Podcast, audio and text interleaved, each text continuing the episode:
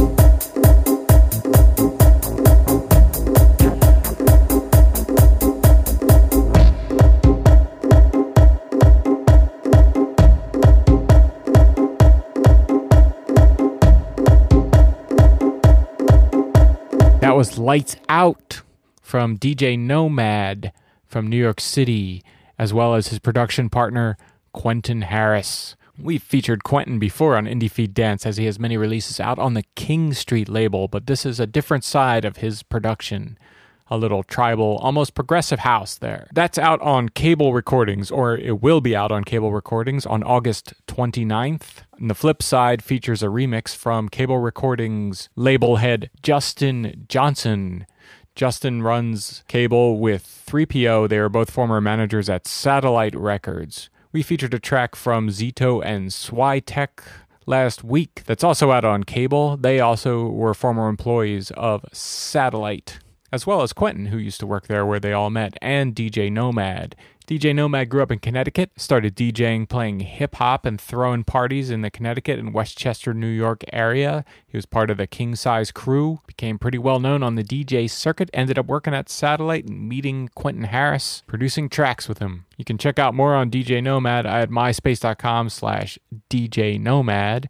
You can find out more on Quentin Harris at myspace.com slash Quentin Harris or quentinharris.com. And also for more on cable recordings, check them out at cablerecordings.com or myspace.com slash cable recordings. Also, go ahead and check out Justin Johnson's MySpace page at myspace.com slash Justin Johnson 69. He's got the Lights Out remix track up in his player, and you can listen to the whole thing. It's pretty dope. Hope you enjoyed that track. It'll be out in download stores August 29th. Thanks for checking out IndieFeed Dance.